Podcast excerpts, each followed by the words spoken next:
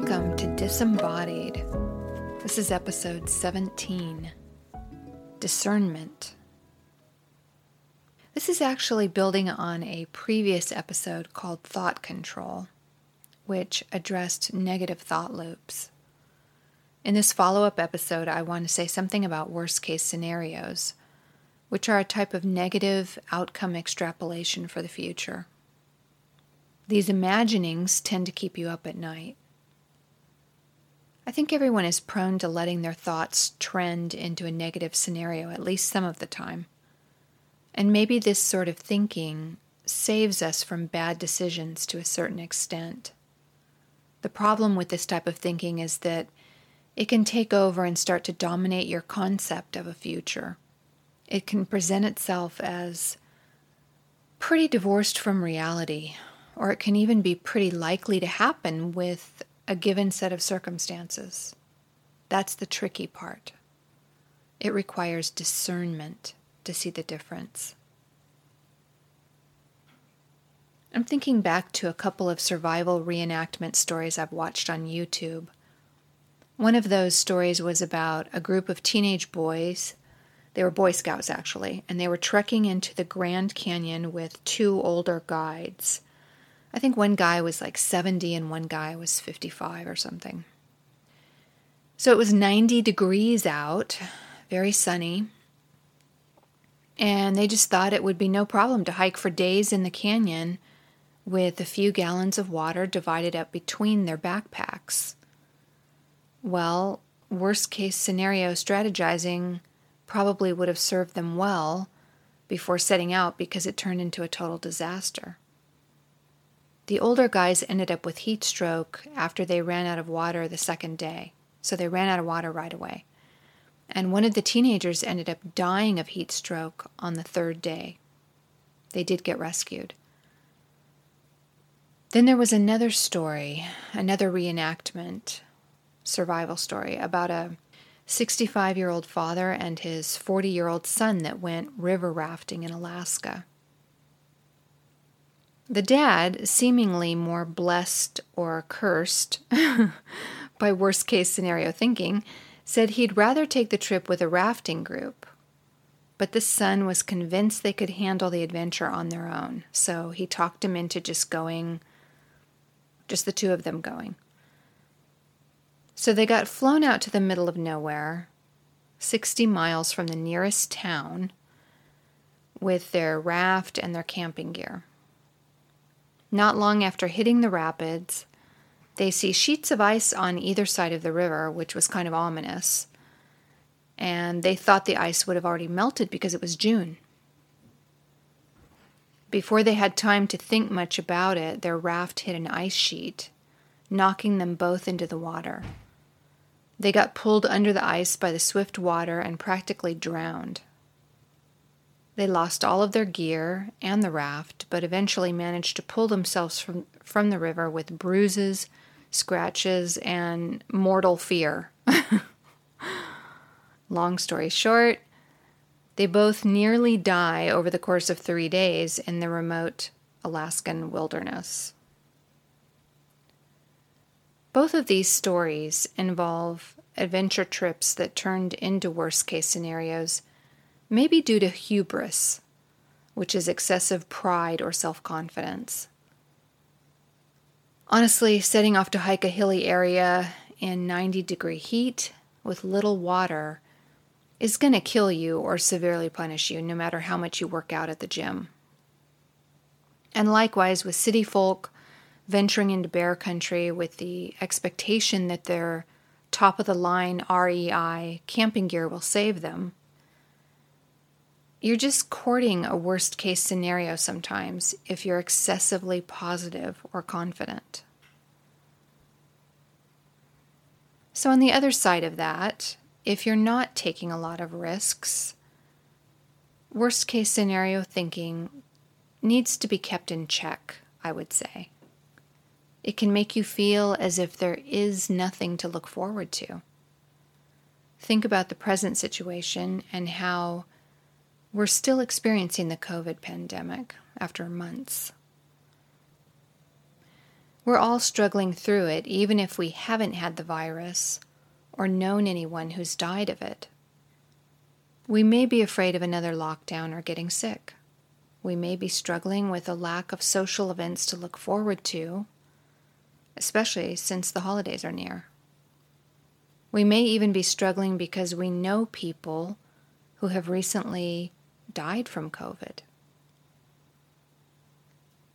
Some people are afraid the vaccines won't work. Some are afraid to take any vaccine at all. There are endless extrapolations to entertain, with some of them being very grim. I've heard people say that we will never go back to the way we were pre pandemic. Everything will be forever changed. That sounds like a worst case scenario that is a little untethered from reality. I would be careful entertaining that one. Yes, it's possible it may keep us working from home for a long time yet, but humans are social creatures who will find their way back to gathering places. The concept of party is not dead. not yet.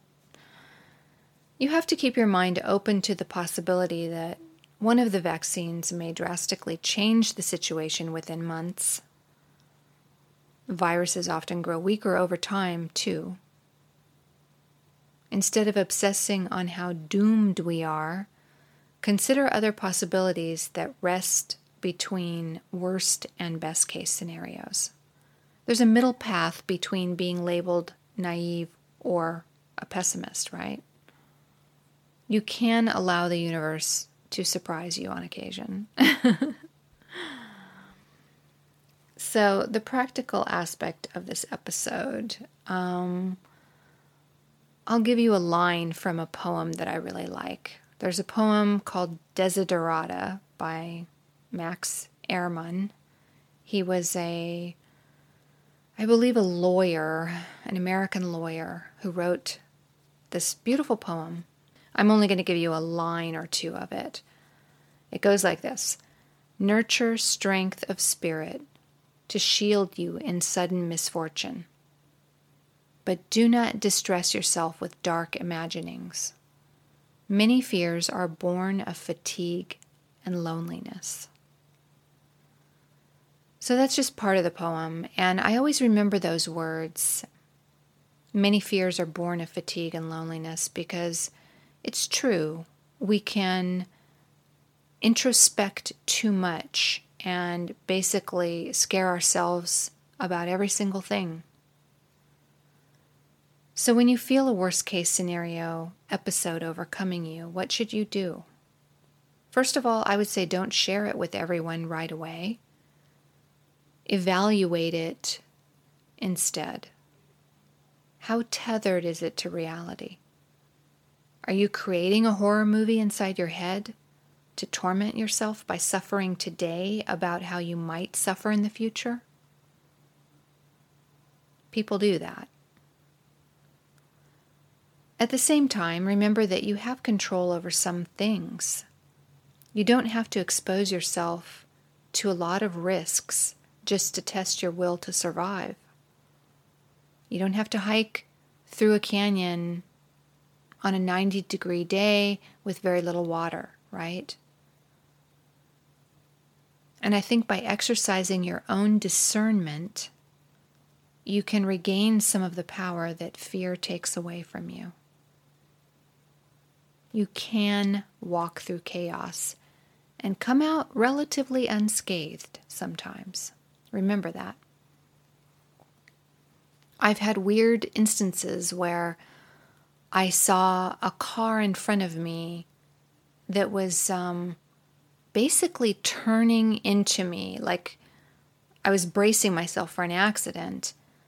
And then somehow it didn't happen. Like by millimeters, the car missed me. And that was weird. Sometimes things are very unexpected, sometimes positive outcomes are unexpected. But you have to measure your own capacity for doom sometimes and to prevent always falling into the worst case scenario thinking, you have to kind of elevate your thoughts, lift them up a bit and think of what else could happen and stop obsessing about the worst thing that could happen. This will help you get through some things, I hope. It, it helps me, and, you know, I need help too.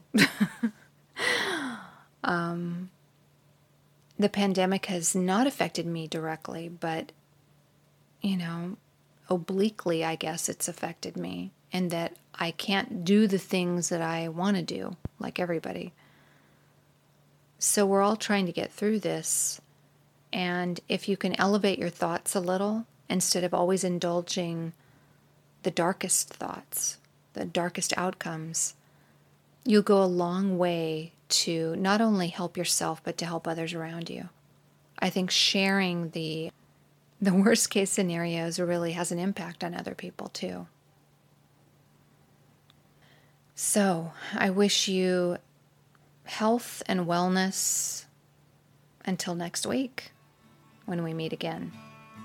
Take care.